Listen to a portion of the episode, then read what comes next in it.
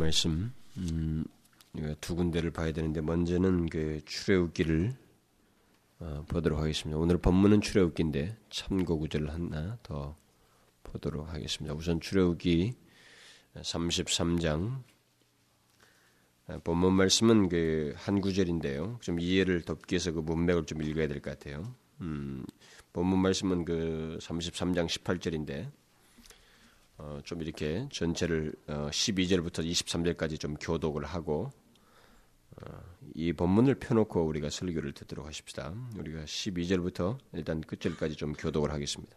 모세가 여호와께 구하되 보시옵소서 주께서 나더러 이 백성을 인도하여 올라가라 하시면서 나와 함께 보낼 자를 내게 지시하지 아니하시나이다. 주께서 전에 말씀하시기를 나는 이름으로도 너를 알고 너도 내 앞에 은총을 입었다 하였사온즉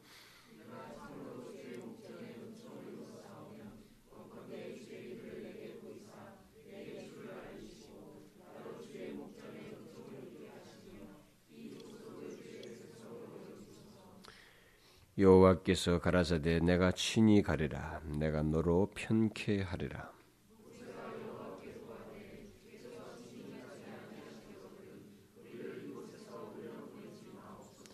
나와 주의 백성이 주의 목전에 은총 입은 줄을 무엇으로 알리까? 주께서 우리와 함께 행하심으로 나와 주의 백성을 천한 만민 중에 구별하심이 아니니까.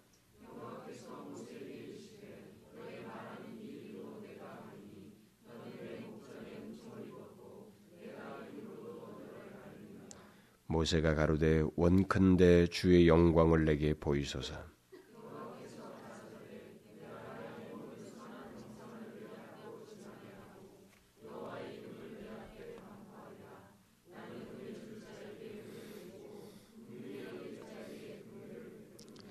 또 가라사대 네가 내 얼굴을 보지 못하리니 나를 보고 살 자가 없음이니라.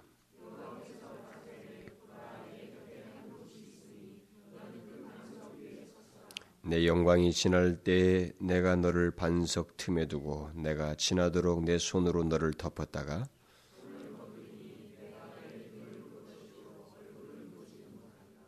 예, 거기서 그 18절 말씀 모세가 가로되 원컨대 주의 영광을 내게 보이소서 어, 이 말씀인데 우리 한 군데 보십시다. 저기 고린도 후서 신약성의 고린도 후서 4장 6절입니다. 고린도 후서 4장 6절 289페이지 신약성경 289페이지 고린도후서 4장 6절 다 같이 읽어보겠습니다. 시작. 어두운 데서 빛이 비추시라 하시던 그 하나님께서 예수 그리스도의 얼굴에 있는 하나님의 영광을 아는 빛을 우리 마음에 비추셨느니라. 우린 지난 시간에 하나님께 영광 돌리는 일은 이 땅에서의 삶에서 끝나지 않고 어, 완성될 하나님 나라에서도 계속된다는 사실을 살펴보았습니다. 지극히 영광스러운 하나님의 면전에서 각 나라와 족속과 방, 방언에서 모인 모든 선택된 사람들이 자신들이 그, 그 영광스러운 자리에 섰다는 것, 그리고 자신들이 보고 확인하는 그 상태를 인하여서 누가 말하지 않아도 공통된 감격과 공통된 기쁨을 인하여서 그들이 일치된 고백을 하게 되었다는 사실을 하게 된다는 사실을 말씀을 드렸어요. 그들이 영광스러운 상태에 이르러서 제일 먼저 나타냈던 태도는 다른 것이 아니라 바로 그 상태에 있게 하신 하나님께 영광 돌리는 일, 하나님과 어린 양 되신 예수 그리스도께 영광 돌리는 일이었다는 것입니다. 누가 말하지 않았지만 그것은 누구에 의해서 지휘된 것도 아니지만 그들은 같은 말을 할 수밖에 없었다는 것이죠. 구원하심이 보좌에 앉으신 우리 하나님과 어린 양께이도다. 이것은 모든 사람이 그 상황에 직면했을 때 각각 개개인이 공통적으로 말없이 느끼는 말없이 그들이 해야 할 말로서 다 직감하여서 하는 고백이라는 것입니다. 가장 하고 싶은 말, 가장 먼저 있는 말은 다른 말이 될 수가 없다는 것이죠. 하나님께 영광 돌리는 것. 이 완전한 구원을 주시는 분은 오직 우리 하나님과 어린 양이시도다 라고 하는 이 말 이상의 것을 할 수가 없었다는 것입니다. 그 완전한 구원의 상태에서 하나님께 영광 돌리며 찬송한다는 것, 이것은 사실상 제가 구체적으로 묘사할 수 있는 것은 아닙니다. 그래서 제가 그 정도밖에 지난 시간에 설명을 하지 않았습니다. 단지 그것은 우리가 그 자리에 서야만이 거기에 묘사된 것들이 말하는 그 감추인 감격과 그 희열과 그 상태 속에서 겪는 일치된 고백의 그 의미가 무엇인지를 깨닫게 된다는 것이죠. 영원하신 하나님과 우리의 구원을 위해 십자가에 주신 주님의 영광스러운 모습을 보므로 우리는 모두 어찌할 줄 모르는 깊은 감격에 의해서 그런 고백밖에 할 수가 없다는 것. 그래서 그렇게 영광 돌리는 일이 우리에게 장래에 더 있다는 것입니다. 이제 우리는 지금까지 전했던 하나님의 영광에 대한 어, 모든 말씀의 마지막을 제가 오늘 드리고 영광 설교를 마치려고 합니다. 우리는 오늘까지 23번에 걸쳐서 그러니까 최소한 23주에 걸쳐서 하나님 영광에 대해서 살펴보았습니다. 그러니까 설립 예배 이래 거의 6개월 동안 이 말씀을 제가 드린 편이 되겠죠. 이 말은 우리가 교회가 설립된 지 만 6개월이 됐다는 말도 되는 겁니다. 이 설교가 결국 우리 교회의 횟수를 말하는 거니까요. 그동안의 말씀들은 저와 여러분이 두고 두고 다시 되새기면서 우리 교회의 방향과 목표, 그리고 우리 개인의 그리스도인으로서 우리 삶이 어떠해야 하는지를 결정하는 근거로서 제일 먼저 설립 예배와 함께 시작한 것이기 때문에 이 말씀은 우리가 잊지 말아야 됩니다. 저는 여기 호주에서 떠나면서부터 제가 한국에 가서 가장 먼저 전할 메시지로서 저는 이 말씀에 대한 부담을 가지고 이미 저는 출발을 했었고 그것을 그대로 실행한 것입니다. 하나님께서 저에게 그렇게 도우셨고 그런 말을 할 수 있도록 많은 어, 은혜를 베풀어 주셨어요. 우리는 잊을만 하면 다시 들어서 되새기고 이 하나님의 영광을 위한 흐트러지지 않는 삶과 어떤 신앙생활 섬김을 우리가 교회 안에서 해야 됩니다. 그리고 또 새로 교회 안에 함께하는 그 지체들까지도 이것을 듣게 하여서 우리의 이 가장 소중한 이 목표가 흔들리지 않도록 하나님의 영광을 생명처럼 여기는 일을 하도록 해야 된다는 것이죠. 그 근거가 되도록 하기 위해서 제가 제일 먼저 이것을 전한 것입니다. 오늘 식사 후에도 우리가 오늘 오후 예배 식, 에, 점심 식사 이후에도 제가 나눔 시간에 여러분 그룹 하지 않고 이 모든 설교를 구체적으로 실행할 수 있는 얘기를 좀 더 제가 여러분들에게 구체적으로 얘기하겠습니다. 저는 이 설교를 단순히 여러분들에게 듣게 하기 위해서 하지 않았습니다. 아까도 말했다시피 저는 이미 하나님이 주신 감동이 있어서 이 설교를 해야 되겠다고 하는 감동을 가지고 왔고 제가 앞으로 집회가 있어서 돌아다닐 때마다 저는 이 영광 설교를 하게 될 것입니다. 어느 곳에든지 피상적으로 알고 있는 이 하나님의 영광에 대해서 이것을 까마득하게 잊어버리고 신앙생활하고 있는 교회와 성도들 향해서 앞으로 계속 설교할 것입니다. 이것은 우리 교회가 조국 교회가 잊지 말아야 할 가장 중대한 것인데 오히려 쉽게 여겨지고 있는 것입니다. 그래서 이것을 설교할 계획이에요. 그래서 이것을 그동안에 단순히 말이 아닌 구체적으로 우리 교회가 앞으로 어떻게 실행해 나가야 되는지에 대해서 여러분들과 저희가 같이 이렇게 어, 나누는 시간을 갖도록 하겠습니다. 이제 우리는 하나님의 영광에 대한 이 말씀의 마지막으로서 하나님의 영광을 개인적으로 체험하는 문제를 말씀을 드리려고 합니다. 사실 이것을 제가 두세 차례 더 나누어서 설교할 수도 있었습니다. 근데 이것을 제가 조금 줄이려고 그래요. 사람들에게 너무 이것을 많이 말하게 되면 사람들은 지나치게 한쪽으로 이 마지막 부분에 더 비중을 둘 가능성이 많기 때문에 그래서 제가 오늘 한 번으로 끝내는 것입니다. 그래서 다소 오늘은 다른 때보다 설교가 길을 수도 있어요. 여러분들이 인내를 좀 하시면 좋겠어요. 영화 타이타닉 3시간 넘어도 잘 봤잖아요. 길게 여기지 않았습니다. 그렇죠? 연속극 50분짜리 왜 이렇게 짧아요? 다 잘 봅니다. 설교가 50분만 넘으면 여기 얼마 전에 친구가 왔는데 자기가 그날따라 평상시 자기 교회 목사님들은 거의 30분 조금 넘는데 자기가 그날 거의 50분이 다 된 것 같다고 45분 넘어섰다. 인터넷 사이트에 벌써 들었는데 설교가 길다 딱 써 있더래요. 나는 그런 걸 그 정도로 인터넷에 쓸 정도의 정성이면 정신 나간 사람이라고 생각이 돼요. 설교를 길다고 인터넷에 들어가 쓸 정도이면 도대체 하나님 생각하고 말하는 건지 뭘 생각하고 말하는지 나는 이 시대의 그리스도인들의 실상을 정말 믿을 수가 없습니다. 얼마나 이율배반적이에요. 자기 친구를 만나기 위해서 지하철 2시간도 타고 가는 사람들이라고요. 1시간이 넘더라도 그 만날 장소에서 가는 사람이 우리입니다. 그런데 예배가 조금 길었다고 인터넷에 띄운다는 사실이 나는 있을 수가 없다고 봐져요. 그것도 우리나라에서 모범적인 교회, 총망받고 나 존경받는 교회 성도들이에요. 여러분들 좀 인내하길 바랍니다. 하나님의 영광의 체험적인 부분에 대한 말씀을 제가 마지막에 하게 되는 것은 이 영광 시험은 하나님의 영광을 위한 삶을 먼저 이해하고 난 뒤에 또 그런 삶을 살면서 추구해야 할 내용이기 때문에 제일 마지막으로 오늘로 미루어서 여러분에게 말씀을 드리려는 것입니다. 그러니까 하나님의 영광은 너무 체험적인 차원에서만 생각하고 삶 대신에 체험으로 대신하려는 잘못된 태도를 갖지 않도록 하기 위해서 제일 마지막으로 돌린 것입니다.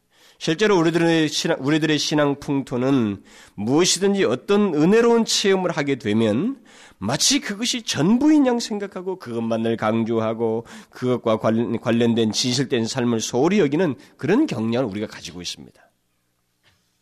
바로 그런 잘못된 태도와 경향 때문에 하나님의 영광 체험을 중간에 넣을 수도 없고 또 길게 하고 싶지가 않았어요. 마지막으로 이렇게 늘려고 한 것입니다. 우리가 오늘 본문을 읽었던 것처럼 모세는 하나님과의 어떤 친밀한 관계 속에서 아주 절정에 달았을 때 하나님께 구하였습니다. 원컨대 주의 영광을 내게 보이소서. 그는 아주 조심스럽게 엄청난 기도를 하나님께 드렸습니다. 이것은 모세의 신앙과 삶 속에서 불쑥 튀어난 간구가 아니라는 것을 염두에 둬야 됩니다. 이 간구는 하나님의 영광을 위한 모세의 진실한 삶의 절정에서 나온 간구라는 것을 잊지 말아야 됩니다. 알다시피 이 본문이 있기 전에 모세는 하나님께서 떨기나무 불꽃 가운데서 자신을 부르시는 희귀한 일을 경험하기도 했습니다. 그때 하나님은 너희 선구선 거룩한 땅이니 신을 보시라고 하셨어요. 그는 하나님을 처음 대면하는 자리에서부터 하나님의 영광의 광채를 보았고 하나님이 얼마나 경외스러운 분이신가를 그런 사건을 통해서 겪었던 사람입니다. 그는 하나님께서 자신을 통해 애굽의 능력을 나타내신 걸 경험했어요. 수많은 과축들을 죽이고 뭐 이루 말할 수 없는 일을 행하신 걸 보았습니다. 그리고 하나님께서 홍해를 가르시는 믿겨지지 않는 사건을 그는 경험했습니다. 그는 무엇보다도 자신과 이스라엘 백성들이 시내산에 도착했을 때 하나님께서 우레와 번개와 빽빽한 구름 가운데서 불 가운데 강림하신 것을 그는 목격했습니다. 그리고 그는 시내산에 올라가서 40일 동안 강림하신 하나님 앞에 있으면서 십계명을 받는 희한한 일을 했어요. 십계명 받는 시간은 짧았을 것입니다만은 40일 동안을 그는 주야 동안 하나님과 함께 있었습니다. 그뿐이 아닙니다. 이스라엘이 금송아지를 만들어서 섬기는 일을 함으로써 하나님께서 그들을 쓸어버리겠다고 했을 때 모세는 하나님께 이스라엘 백성들을 살려달라고 중재했습니다. 그의 중보 기도에 따라서 하나님이 뜻을 돌이키시는 것을 경험했어요. 하나님이 자기가 지금까지 목격했던 그 영광스러우신 하나님이 인간이 아니신 그분이 자신의 간구를 따라서 뜻을 돌이키시는 것을 경험했습니다. 그런 여기서 민족이 건지움 받는 것도 중요한 일이지만 하나님께서 자신의 간구에 그대로 응답도 하시고 뜻을 돌이키신다고 하는 희한한 일을 경험했습니다. 마치 대화 중에서 경험한 거죠. 그리고 그는 하나님께서 그의 영광을 그의 백성의 진중에서 거두신 것 때문에 또 이스라엘 백성들과 직접 동행하지 않겠다고 하신 말씀 때문에 다시 하나님 앞에 나아가서 은밀하게 기도하는 일을 하였습니다. 그게 이제 우리가 여기 주력이 33장에 나오는 얘기인데 그러자 하나님께서는 응답으로서 구름 기둥을 내리십니다. 하나님의 영광을 거두었다는 어떤 상징인 구, 름 기둥을 거두, 거두었지만은 다시 그것을 내리셔서 그들에 대한 회복을 보여주셨어요. 그리고 하나님께서 모세와 말씀을 하시는 일을 다시 말씀을 이렇게 대화를 하듯이 하시는 그런 모습을 보이셨습니다. 그래서 우리가 이 33장의 전반에 보면은 사람이 그 친구와 이야기함 같이 여호와께서 모세와 대면하여 말씀하시다 이렇게 그랬어요. 모세는 하나님께서 자신의 간구에 응답하시는 것을 넘어서서 자신에게 기꺼이 말씀하시기를 원하시는 하나님을 알게 되었습니다. 그는 하나님과 친밀한 교제를 하게 되었어요. 그는 하나님의 마음을 잘 아는 사람이었습니다. 결국 그런 하나님의 마음을 이제는 뭔가 알고 무엇을 말할 수 있고 그 답을 듣는 그런 관계에 있었습니다. 그래서 그는 하나님께서 거두셨던 그의 영광, 그 구름 기둥을 다시 내리심으로 회복시키는 것을 보았지만 거기서 멈추지 아니하고 가나안의 이스라엘 백성들과 친히 가시기로 하셨던 그 말씀을 다시 회복시켜 달라고. 너희들과 함께 가지 않냐고 사자들을 보내서 너희들이 약속한 땅을 가게 했다는 하시겠다고 하는 그 말씀을 아직 응답이 없었기 때문에 그 응답에 대한 하나님의 어떤 답을 얻고자 구하는 일을 했습니다. 그런데 놀라운 것은 하나님께 그 그가 무엇 어떤 사실 한 가지 사실을 말하면 지금 하나님께서 거기에 대해서 이렇게 또 다른 답을 말하고 이렇게 답을 주고 받는 이 장면에서 자꾸 이 사람의 마음속에 더 강력한 하나님에 대한 그 대화의 깊이가 깊어져 가는 장면이 이 33장에서 쭉 나타납니다. 그러니까 우리가 이제 오늘 여러분들이 제가 서론적으로 좀 앞부분부터 읽은 내용에서 더 구체적으로 그게 나타납니다. 이 사람은 어떤 얘기를 한 가지를 지금 얘기합니다. 그런데 이 한 가지를 얘기하면서도 무엇인가 이 사람 속에는 이 모세의 생각 속에는 하나님에 대한 하나님과의 이 관계를 더 폭넓게 더 깊이 들어가고자 하는 이 말을 이렇게 늘어놓아요. 다시 말하면 한 가지 말을 하지만 거기에 몇 가지를 더 확인하고자 하는 그러한 표현을 자꾸 씁니다.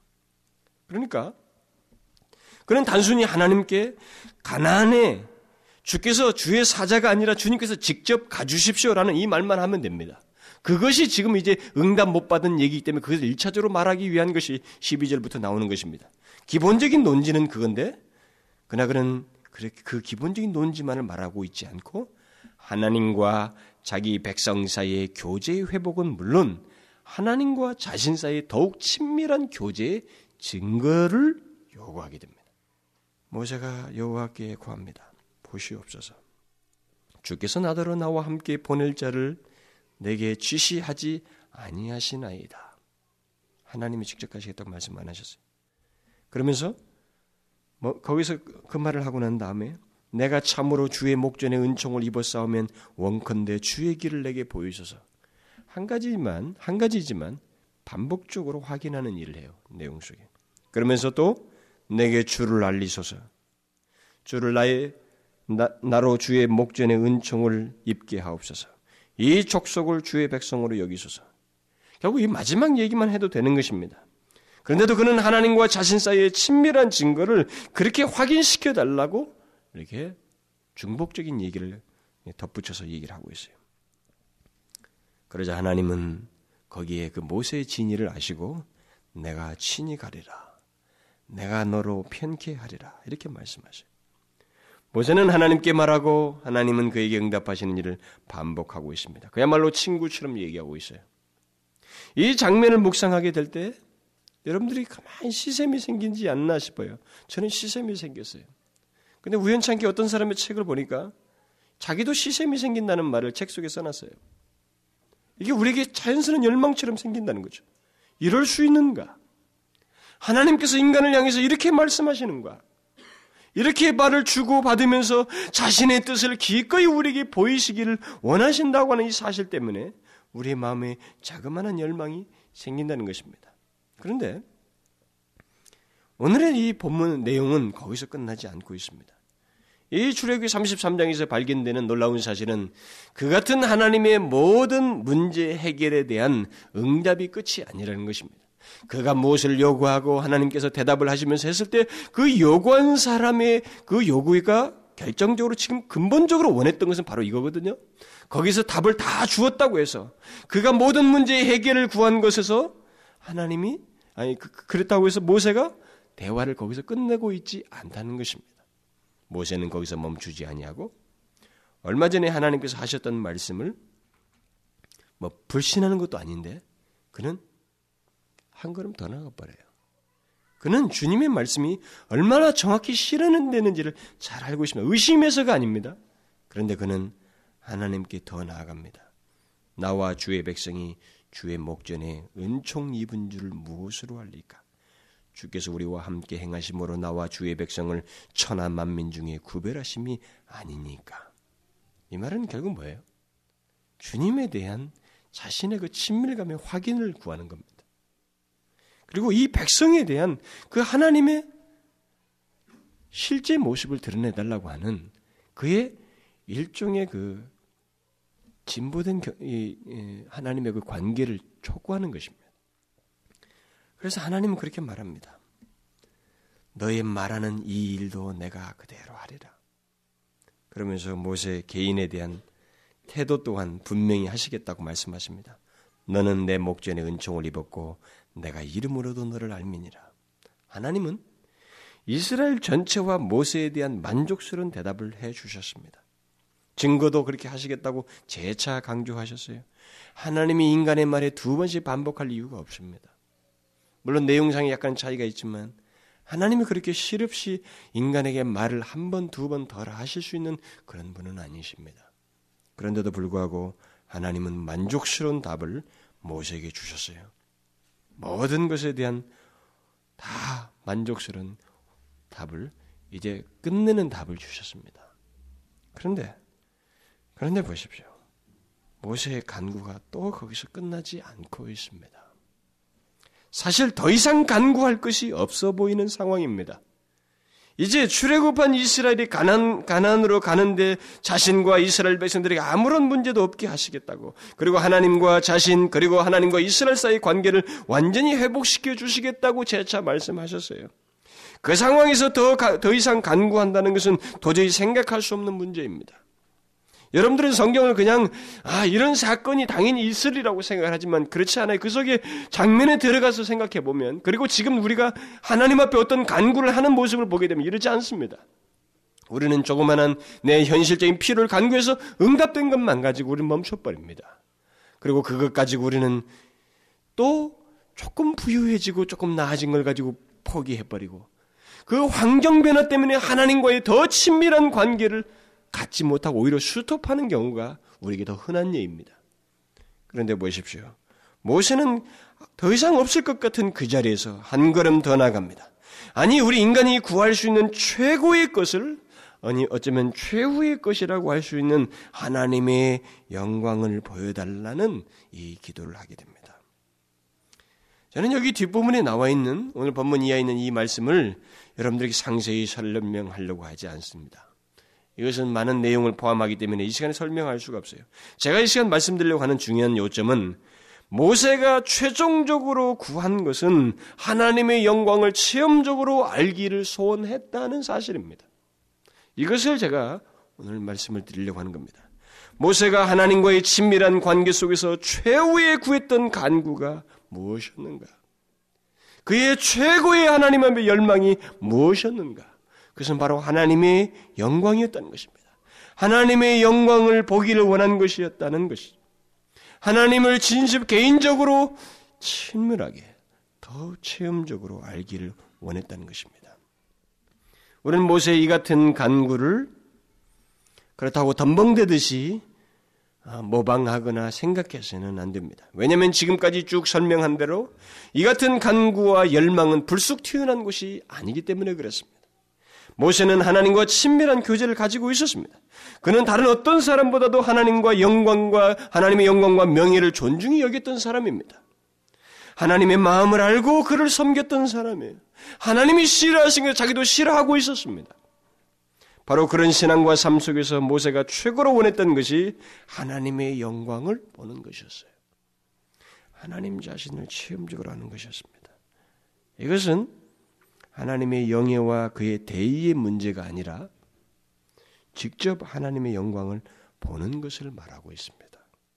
그는 앞에서도 말한 것처럼 여러 차례 하나님의 임재의 증거를 본 사람입니다. 불타는 떨기나무 속에서 빽빽한 구름 사이의 불 가운데 강림하신 하나님의 임재를 통해서 그것을 목격했어요. 그런데 그는 여기서 그것으로 멈추지 않냐고 하나님 자신의 영광을 내게 보이소서. 이렇게 구합니다. 이게 뭐예요? 그는 하나님의 영광을 나타내는 여러 증거를 보았지만 더욱 직접적으로 하나님 자신에 대한 그 갈망을 표현한 겁니다. 만일 이 사람이 이전에 하나님 앞에 신선한 삶이 없었다면 이 간구는 하나님께 대한 모험적인 단순한 모험이고 호기심이라고 말할 수 있습니다. 근데 지금 그렇지가 않아요. 굉장히 진실한 여정이 지금 시작되고 있습니다. 그런 관계가 계속되고 있습니다. 그런 가운데서 하나님, 주님 자신의 영광을 내게 보이소서. 하나님 자신을 체험적으로 알고 싶다고 말하고 있습니다. 그에 대해서 하나님은 자신의 방식을 따라 하나님 자신의 영광의 한 면을 보여주십니다. 오늘 본문에 보면 모세의 방식대로라면 그는 하나님을 보는 즉시 죽어버리고 말 것이기 때문에 하나님께서 자신의 방식에 의해서 그에게 보여주십니다. 어떻게요?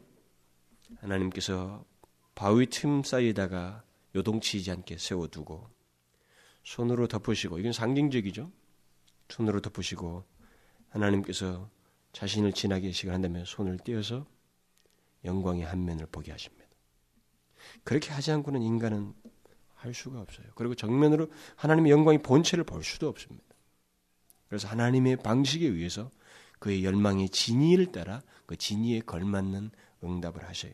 그러면 여기서 중요한 것은 하나님께서 자신을 보여달라는 이 모세의 진의를 하나님께서 응답하셨다는 것입니다. 다시 말하면 하나님께서 그것을 기꺼이 허락하시더라는 것입니다. 하나님 자신을 체험적으로 알고자 하는 그 간구에 응답을 하시더라 하는 것입니다. 그것을 기뻐하셨다는 사실입니다. 제가 말하려는 오늘 본문의 강조점은 바로 그겁니다. 비록 하나님께서 자신의 방식대로 나타내셨지만 그 같은 간구를 기뻐하시고 자신의 영광을 부분적으로 보도록 허락해 주셨다는 것이에요. 결국 우리 쪽에서 생각해 보면 그 같은 간구를 하는 것이 불가능한 것은 아니라고 하는 답을 여기서 제시해 주고 있다 이 말이죠. 그렇다고 여러분에게 오늘날 오늘날도 모세와 같이 어떤 형상을 보기를 구하자 제가 그렇게 말하는 것은 아닙니다. 사실 하나님에 대한 어떤 형상 같은 것은 우리 신약을 사는 이 구약 백성들과는 달리 이 신약을 사는 성도들에게 더 이상 필요치가 않습니다. 모세의 간구 속에는 하나님 자신의 모습까지도 보고자 하는 마음이 있었던 것 같지만 그런 면에서 우리는 모세보다 훨씬 우월한 위치에 있습니다. 왜냐하면 바울이 아까 여러분들이 읽어주던 고린도후서 4장 6절에서 말한 대로 하나님의 영광을 예수 그리스도의 얼굴을 통해 이미 나타내셨다고 말하고 있기 때문에 그렇습니다. 어두운 데서 빛이 비추시라 하시던 그 하나님, 다시 말하면 창조주 하나님이요. 빛이 있으라 하셨던 바로 그 창조주 하나님께서 예수 그리스도의 얼굴에 있는 하나님의 영광을 하나님의 영광을 뭐예요? 예수 그리스도의 얼굴에 있는 하나님의 영광을 아는 빛을 우리 마음에 비추셨느라. 이건 예수 그리스도께서 오신 이후의 백성들을 향해서 하신 말씀입니다.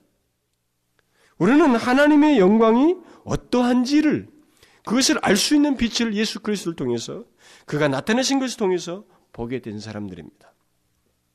우리는 이 땅에 오신 예수 그리스도를 통해서 하나님의 어떠함을 이미 기록을 통해서 보고 그 당대 사람들 그것을 증거한 것 그리고 그것이 우리에게 비추어졌기 때문에 하나님을 예수 그리스도를 통하여 이렇게 자연스럽게 나아가는 거예요. 구약처럼 나가지 않냐고 이렇게 우리가 성령을 통해서 자연스럽게 나가는 것입니다. 그래서 사도 요한은 요한복음에서 바로 그 사실을 지적합니다. 본래 하나님을 본 사람이 없으되 아버지의 품 속에 있는 독생하신 하나님이 나타내셨느니라. 독생하신 하나님, 곧 예수 그리스도께서 누구도 본 적이 없는 하나님을 나타내셨다라고. 인간에게 하나님께서 자신을 나타내시는 일이 예수 그리스도를 통해서 있게 됐다는 것입니다. 이게 신약의 복음이에요, 이게. 이 신약 시대의 최고의 복음이 바로 이겁니다. 하나님 자신을 나타내셨다는 것입니다. 또 사도 요한은 말하기를 말씀이 육신이 되어 우리 가운데 거하심에 우리가 그 영광을 보니 아버지의 독생자의 영광이요 그랬습니다. 육신을 입으셨지만 그에게 나타난 영광은 아버지의 독생자의 영광이었다. 이렇게 말하고 있습니다. 또 빌립이 주의 아버지를 우리에게 보여주소서라고 하시자 하자 주님은 나를 본 자는 아버지를 보았느니라 이렇게 말했어요. 예수 그리스도께서 이 땅에 오심으로 하나님의 영광이 어떠한지를 볼 수 있게 된 것입니다. 또 히브리서 기자는 예수 그리스도를 가리켜 하나님의 영광의 광채시요 그 본체의 형상이라고 그랬습니다. 하나님의 본체는 본체를 형상을 가지고 나타내신 분이 바로 예수 그리스도라는 것입니다. 그렇다고 예수 그리스도께서 이 땅에 계실 때 하나님의 영광이 그러면 모든 것을 다 나타내셨느냐? 그렇지는 않습니다. 예수 그리스도께서 구유에 나신 것을 보십시오. 피곤해 하시면서 주무시기도 하신 것을 보십시오. 무엇보다도 십자가를 생각해 보십시오. 그는 하나님의 아들로서 천군 천사를 명하여 그 자를 쓸어버릴 수 있었지만 도살장으로 끌려가는 어린 양처럼 가셨어요. 그는 전적으로 하나님의 영광을 다 보이시지 않으셨습니다. 비록 하나님의 본체의 형상으로서 하나님의 영광을 이 땅에 오셔서 직접 나타내셨다는 면에서 구약 시대를 산 그 모세보다는 우리는 비교할 수 없이 탁월한 위치에 있는 건 사실이지만 예수 그리스도를 통해 하나님의 영광이 완전히 드러나는 것은 아니라는 것입니다. 아직도 감추인 하나님의 영광이 있습니다.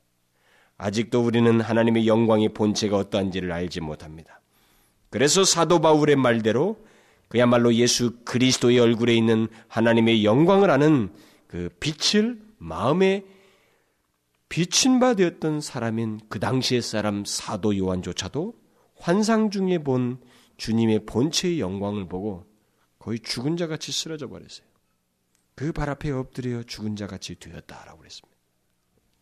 우리는 아직도 이 그리스도의 영광의 온전한 모습을 보지도 알지도 못하고 있습니다. 이 땅에서는 그 완전한 영광을 볼 수가 없어요. 모세가 구한 것과 같은 하나님의 본체의 영광은 신약 시대를 사는 우리도 이 땅에서 볼 수가 없습니다. 그것에 대해서 사도 바울이 디모데에서 말했습니다. 기약이 이르면 하나님이 그의 나타내심을 보이시리니 하나님은 복되시고 홀로 한 분이신 능하신 자이며 만왕의 왕이시며 만주의 주시오 오직 그에게만 죽지 아니함이 있고 가까이 가지 못할 빛에 거하시고 아무 사람도 보지 못하였고 또 볼 수 없는 자신이 그에게 존귀와 영원한 능력을 돌릴지어다. 아멘. 기약이 이르면 가까이 가지 못할 빛에 거하시며 아무 사람도 본 적이 없고 현재로서는 볼 수도 없는 하나님 자신의 영광을 우리에게 나타내실 것이라는 겁니다. 그러면 그러면 여기 모세가 하나님의 영광을 구한 것에 대한 하나님의 응답에서 우리가 배울 수 있는 것이 무엇인가?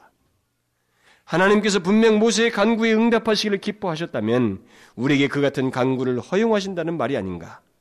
그렇다면 모세와는 달리 예수 그리스도의 얼굴에 있는 하나님의 영광을 아는 빛을 아는 오늘날 우리 그리스도인들에게 있어서 모세가 개인적으로 하나님의 영광 보기를 원했던 것 그것을 우리가 어떻게 적용할 수 있는가? 적용시킬 수 있는가?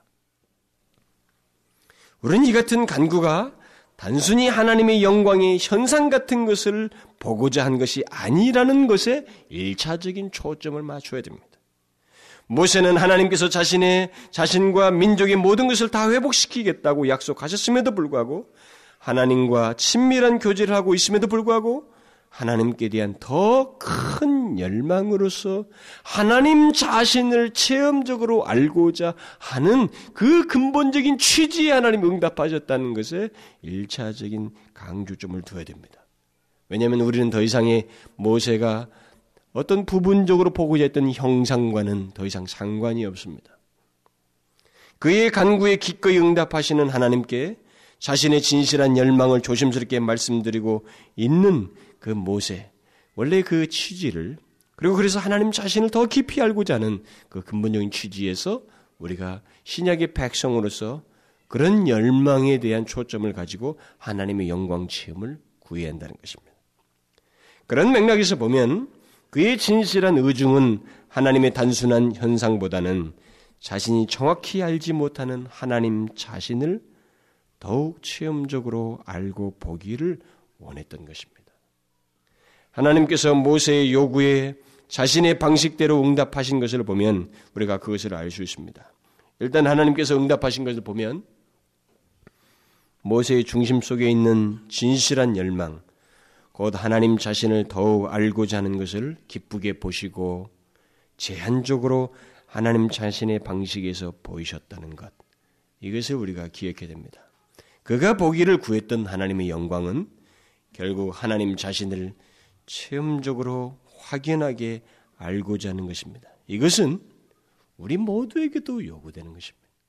제가 지금 우리가 이 마지막에 영광 설교에 대해서 영광 설교, 영광의 체험에 대한 얘기를 하는, 할 때 여러분들이 강조하는 것은 바로 이것입니다. 우리는 형상의 문제가 아니라 모세의 중심 속에 있었던 계속 자신이 하나님과 친밀한 관계를 가졌지만 더욱 하나님 자신에 대해서 더욱 분명하게 더 확연하게 하나님 자신을 자신에 대해서 체험적으로 알고자 했던 그 취지에 있어서만큼은 우리에게도 변함이 없다라는 것입니다. 우리도 여전히 하나님에 대해서 그 본질을 알지도 못하고 있고 우리는 예수 그리스도의 얼굴을 통해서 나타나는 하나님의 영광의 그 모습은 있지만 그것이 우리에게 아는 빛이 있지만 우리에게도 그 하나님의 그 영광을 더 깊이 알아야 하는 문제는 동일하게 그런 상태를 우리도 동일하게 갖고 있다는 것이죠. 그러므로 우리는 하나님의 영, 하나님의 형상 보기를 원한다기보다는 하나님 자신을 아는 체험을 구하는 것이 모세의 지인 줄 알고 그런 맥락에서 우리도 모세와 같은 오늘 법문과 같은 이런 절정에 달하는 하나님과의 관계 속에서 절정에 달한 간구, 열망을 가질 수 있다는 것입니다.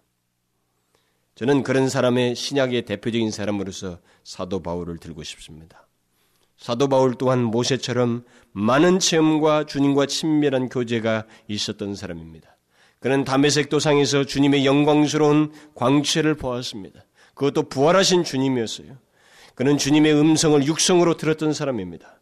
그는 심지어 삼층천에 하나님의 영광스러운 그 보좌에 있는 그 삼층천에 올라갔던 사람입니다.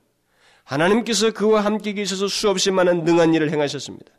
바울은 하나님과 항상 가까이 있어서 그의 뜻을 쫓고 그를 기쁘게 했던 사람이었습니다. 그 또한 모세처럼 하나님과 몹시 친밀했던 사람이었음에도 불구하고 그의 사역 말기에 노년이 되어서 로마의 한 감옥에 갇혀 있음에도 불구하고 얼마 후에 죽을지도 모르는 그 상태 속에서 그는 빌립보서를 통해서 말합니다.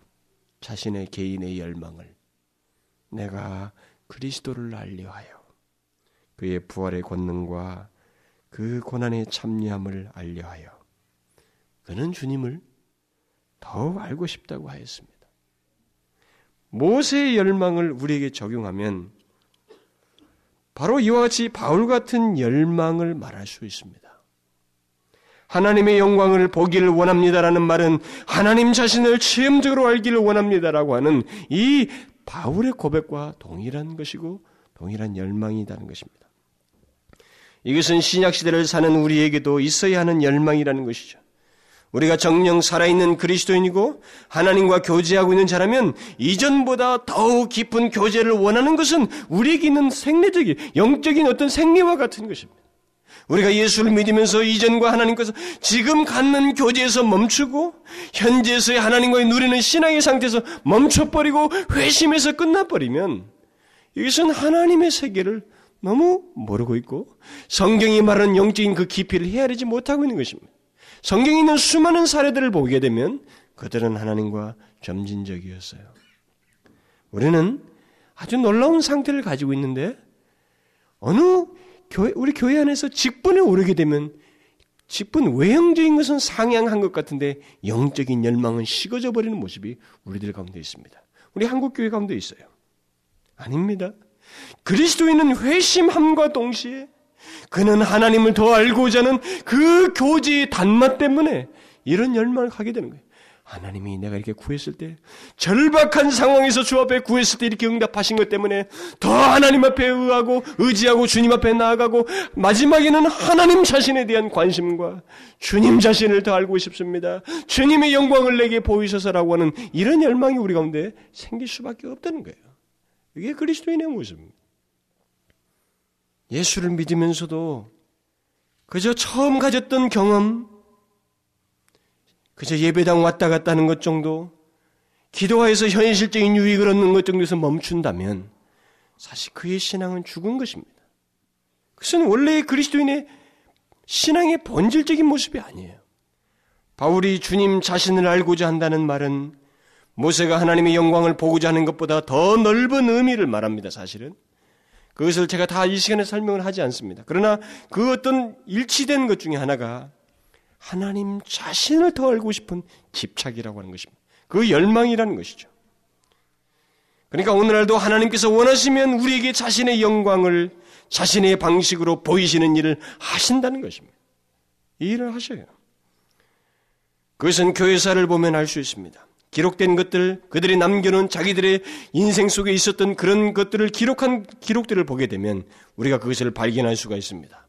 아주 유명한 대표적인 케이스가 두 사람이 있는데, 물론 더 있습니다만은, 제가 우선 짧은 시간 안에 얻을 수 있는 것은 두 사람이었어요.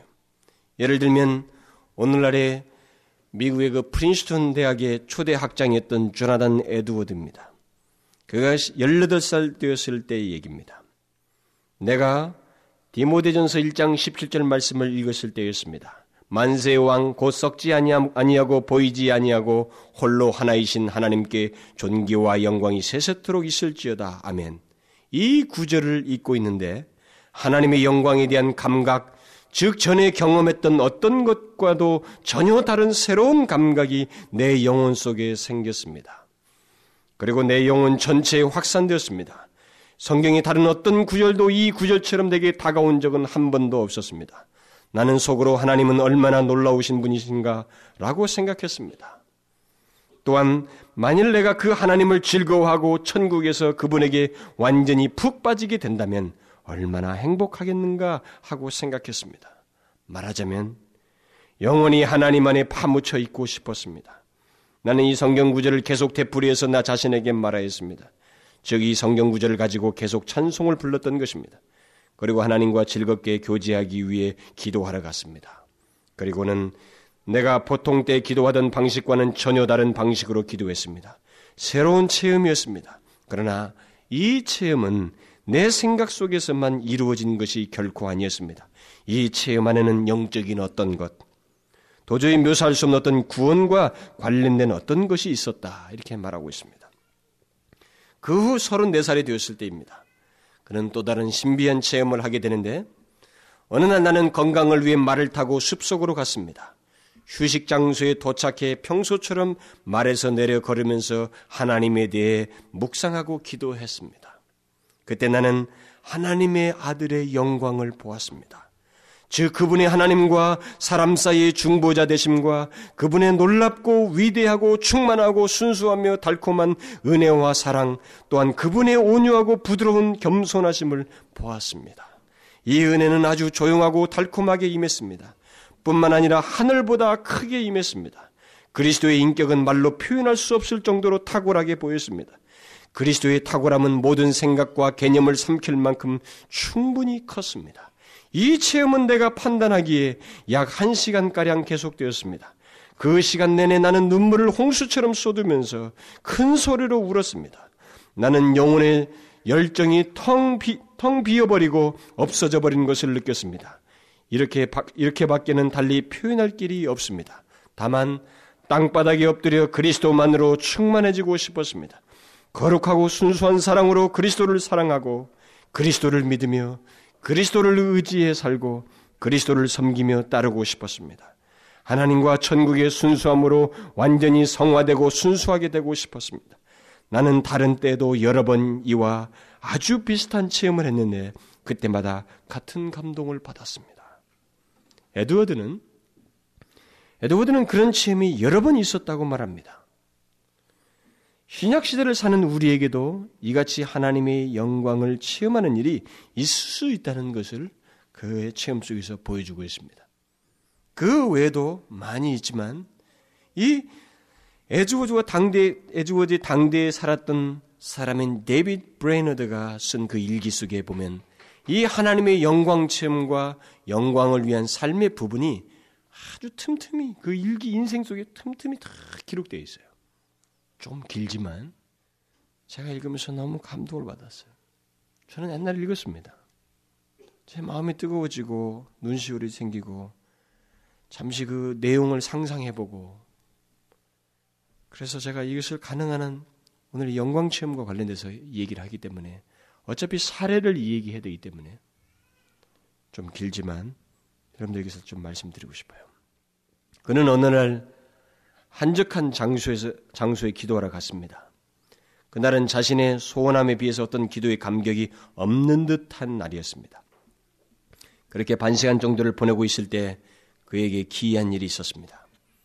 그날 일기에 그는 기록하기를 반 시간가량 기도에 힘썼다. 그리고 어둡고 울창한 숲속을 걷고 있는 바로 그때 시야가 확 트이는 것 같더니 이루 형용할 수 없는 영광이 나의 심령을 사로잡았다. 나는 그것을 외계의 광명, external brightness라고 하는데 그러니까 그렇게밖에 표현을 못하는 거죠. 외계의 광명이라고 말하고 싶지 않다. 그렇게, 그렇게는 말하고 싶지 않다는 거죠. 어떤 특별한 것이어서 말이죠. 삼층천이나 그런 세계에 존재할 것 같은 어떤 발광체란 뜻도 아니다. 나는 그런 것을 본 적이 없기 때문이다. 나는 이전에 한 번도 이런 체험을 해본 적이 없었을 뿐만 아니라 조금 비슷한 일조차 겪어보지 못했었다. 나는 경이로움과 탐복할 수밖에 없는 그 영광이 압도당한 채 잠잠히 서 있었다. 이렇게 특이하고 아름다운 일이 비견할 만한 것을 나는 본 적이 없었다. 이제껏 하나님께 대해서도 성스러운 일에 대하여 내가 품어왔던 관념과는 너무나 달랐다. 나는 성부, 성자, 성령의 삼위일체의 어느 한 위에 대하여서도 특별한 깨달음을 가져본 적은 없었다. 그러나 이때 본 체험은 하나님께 대하여 새롭게 인식하는 계기가 되었다.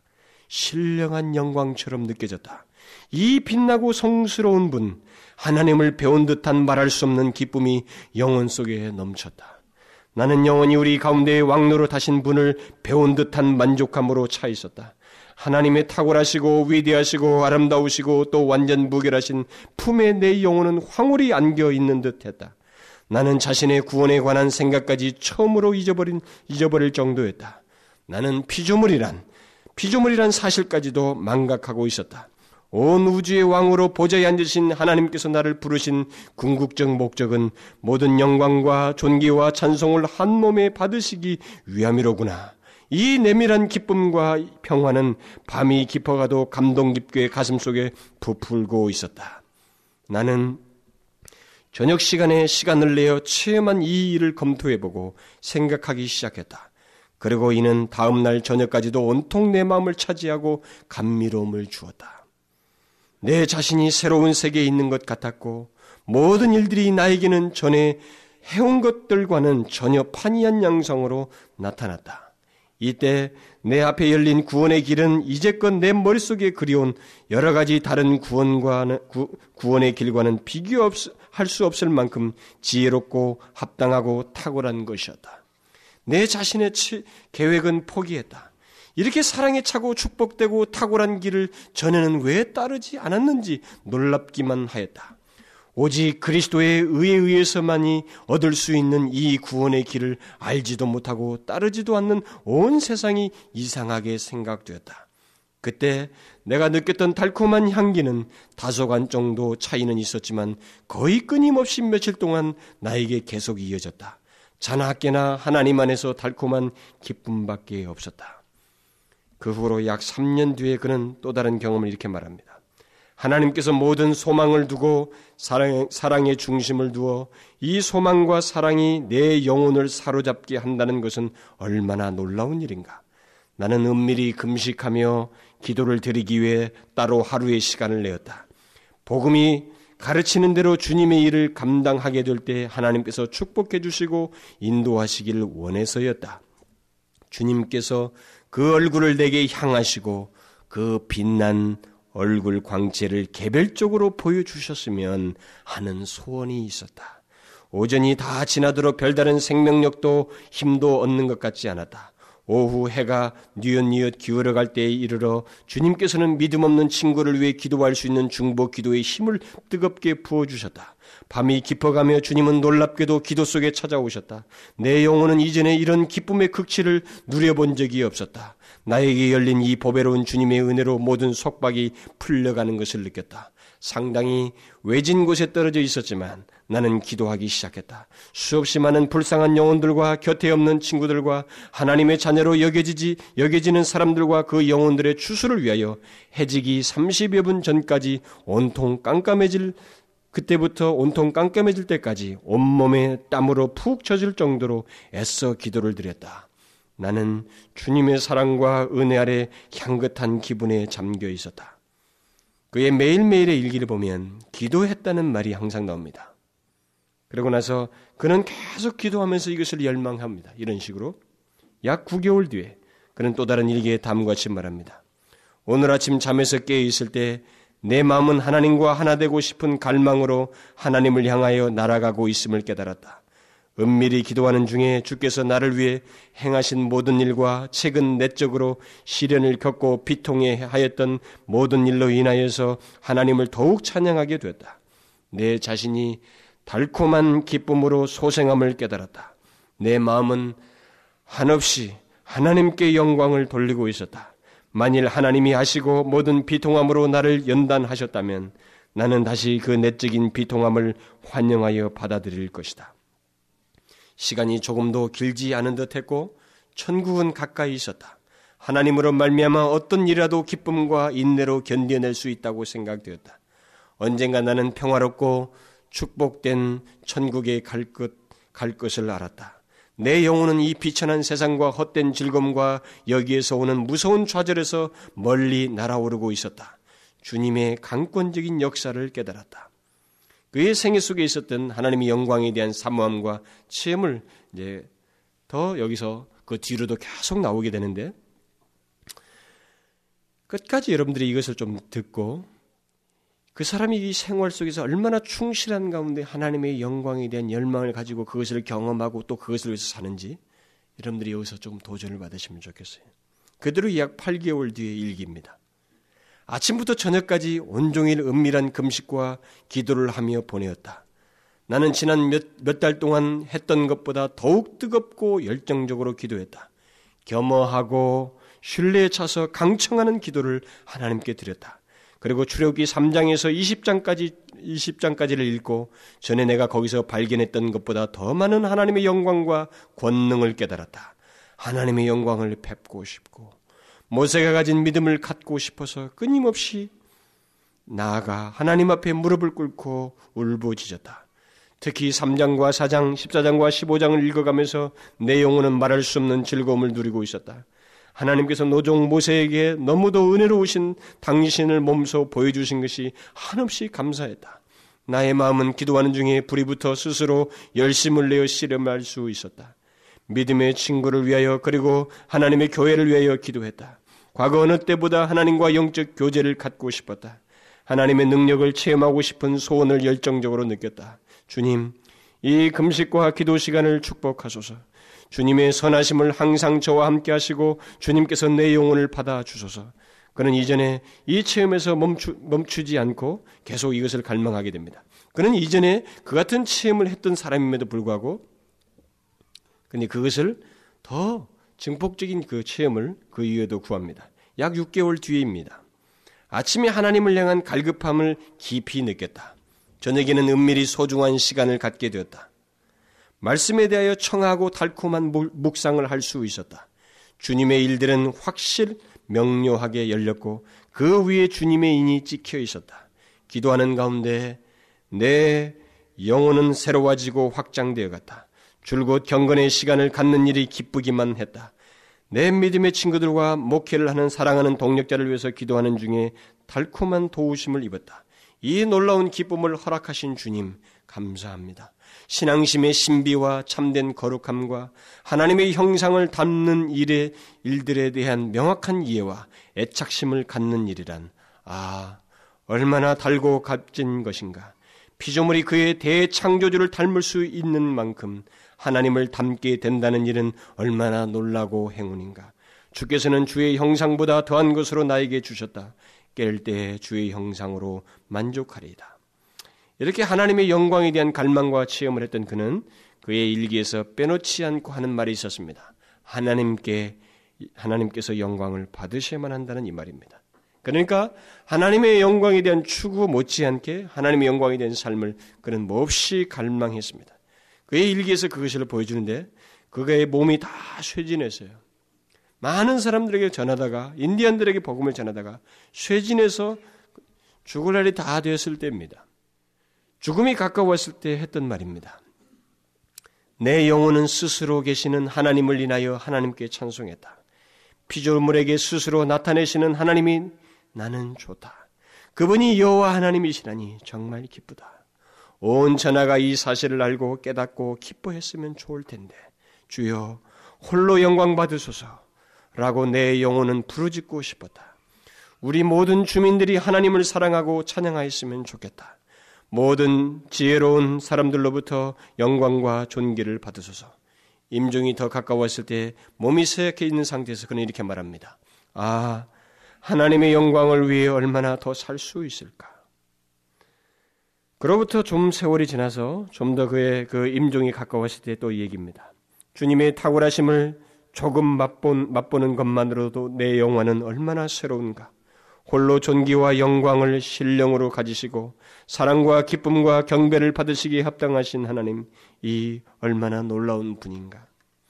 오늘 저는 그가 운명하기까지 힘이 생긴 그는 아 그는 이 뒤로 운명하기까지 자기가 힘이 생기는데 기록한 그 일기에서 어, 마지막 체험과 갈망을 말해줍니다. 저는 그의 일기에서 읽으면서 느꼈던 묘한 그 감동이 이 구절이었어요.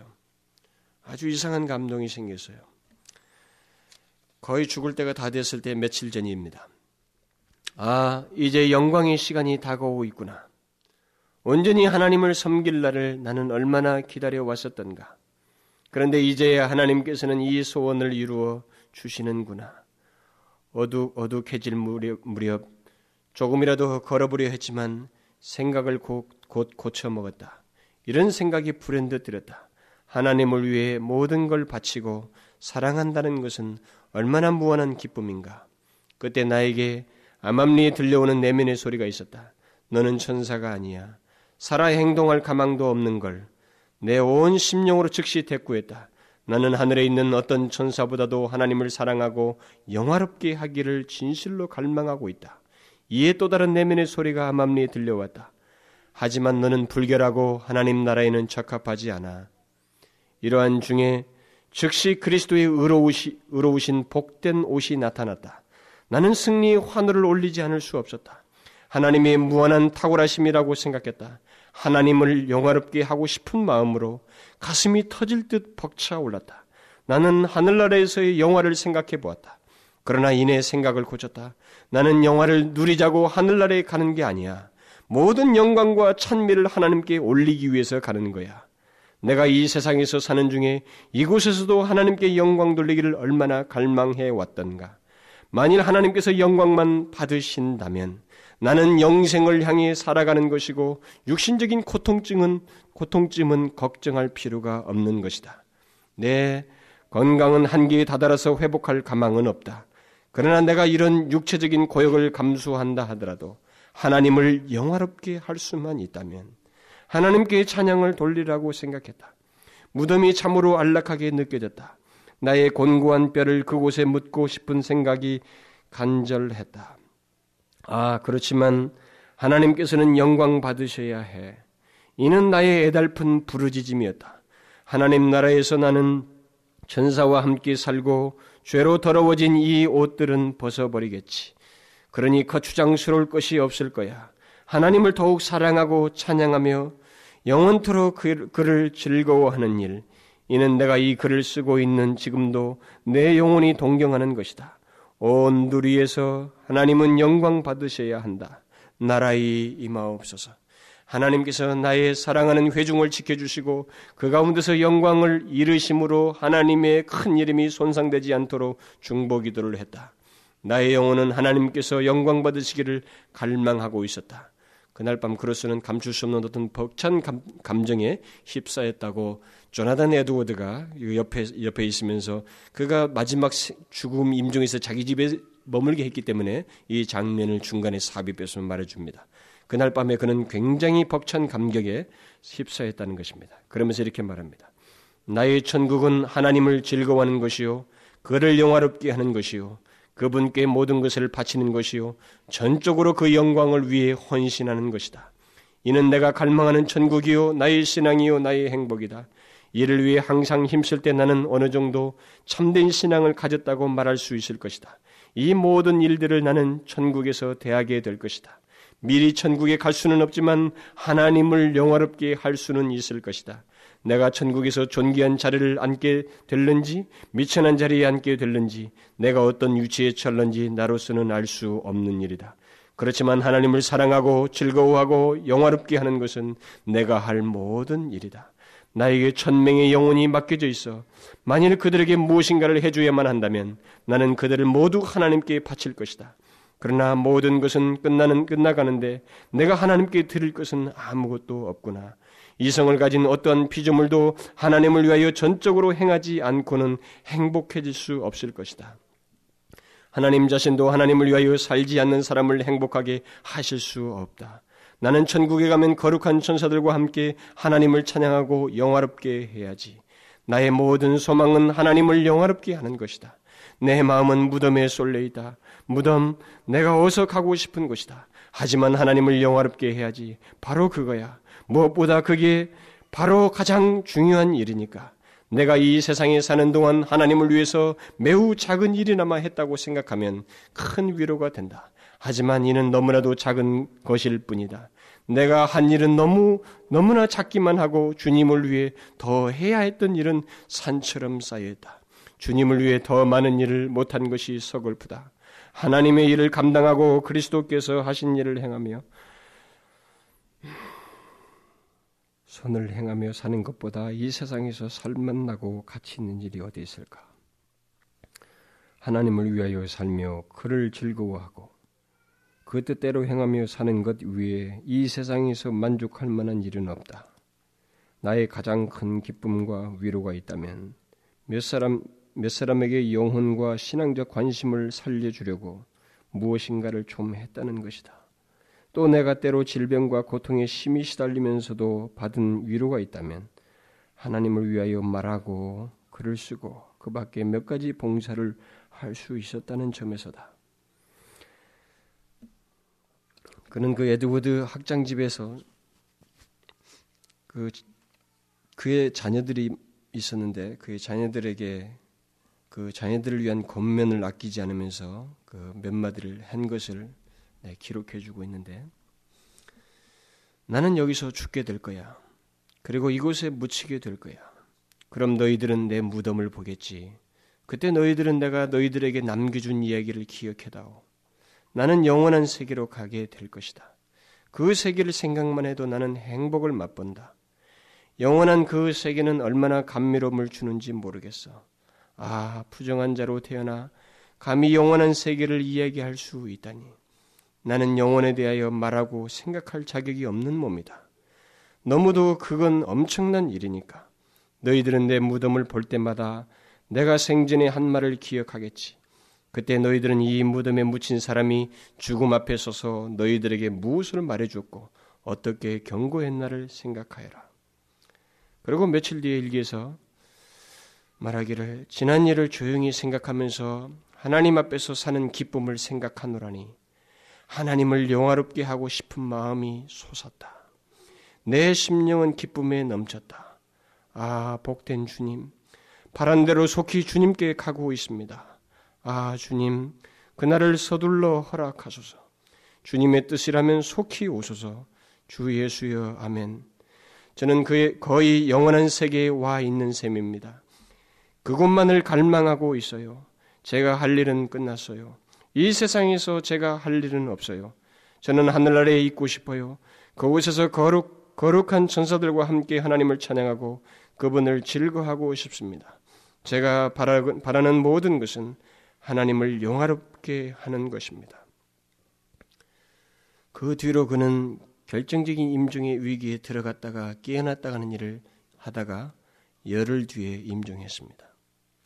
에드워드나 이 브레이너드는 모두 하나님의 영광을 체험했던 사람들이면서 동시에 하나님의 영광을 위한 삶을 신실하게 살았던 사람이었습니다. 우리 또한 그 같은 체험을 갈망할 수도 있습니다. 저는 이것이 얼마든지 가능하다고 믿어요. 그것은 브레이너드의 말대로 지극히 거룩하고 영광스럽고 달콤한 일이 될 것입니다. 그러나 여러분, 저는 이 시간에 여러분들에게 단순히 그런 체험만을 강, 갈망하라고 강조하고 싶지는 않습니다. 오히려 이들처럼 그런 영적 갈망이 실제로 하나님의 영광을 위한 삶을 사는 가운데서 그리고 끝없이 그리스도를 삶 속에서 담고자 하고 또 알고자 하는 가운데서 있었던 것처럼 바로 그런 배경 속에서의 갈망을 저는 여러분들에게 말씀드리고 싶어요. 그것이 바로 모세와 바울의 갈망이었기 때문에 그랬습니다. 그러나 중요한 것은 하나님이 그런 우리의 갈망에 응답해 주신다는 것입니다. 브레인에게 그런 것을 보이시고 에드웨드에게 보이는 것처럼 하신다는 것입니다. 단지 하나님은 자신의 방식대로 하셔요. 그걸 우리가 이해해야 됩니다. 획일하게 나타나시 영광을 보이시지 않습니다. 자신의 방식대로 우리에게 하셔요. 우리가 이 땅에 살지만 장차 그 지극히 영광스러운 것의 일면이라도 보며 더 하나님은 그것 때문에 깊이 깊이 알고 주님으로 인해서 만족할 수 있다면 그만큼 귀한 게 어디 있겠어요. 이 영광 체험 정말 영광스러운 것입니다. 그러나 영광을 위한 삶을 사는 가운데 이 체험을 갈망하십시오. 기도하겠습니다. 오 하나님 아버지 하나님을 아는 것이 우리에게 얼마나 복된 것인지요. 참으로 그것을 알았던 사람들은 그것을 최종적으로 구하였습니다. 모세가 그러했고 바울이 그러했고 믿음의 선배들이 그랬습니다. 더 알고 싶어하고 하나님을 알면 알수록 하나님의 영광을 위해서 더 온전히 살지 못했던 것이 아쉬워하고 별로 한 일이 없다고 하는 그런 생각들에서 주님을 기쁘시게 하고자 하는 열망들을 가지는 그런 선한 모습들을 보았습니다. 오 주님, 저희들로 하여금 하나님을 더 알 수 있도록 은혜를 허락해 주옵소서. 하나님의 영광을 위한 충실한 삶을 사는 가운데 주님의 영광, 그 하나님의 영광스러운 빛을 보며 개인적으로 체험하고 그것이 우리의 기쁨이 되어 더욱 하나님 앞에 성실한 삶을 사는 장차 나타날 하나님의 그 영광스러운 면전을 이 땅에서부터 맛보는 은혜를 허락하여 주옵소서. 여기 모이는 하나님의 사랑하는 주의 권속들, 그동안에 하나님의 영광에 대한 말씀을 들었사온즉 그것이 하나님의 저들의 삶에 있을 뿐만 아니라 이런 그 개인적인 체험에까지 저들이 하나님의 이룰 수 있도록 은혜를 허락해 주옵소서. 오 하나님 감사합니다. 예수 그리스도의 이름으로 기도하옵나이다.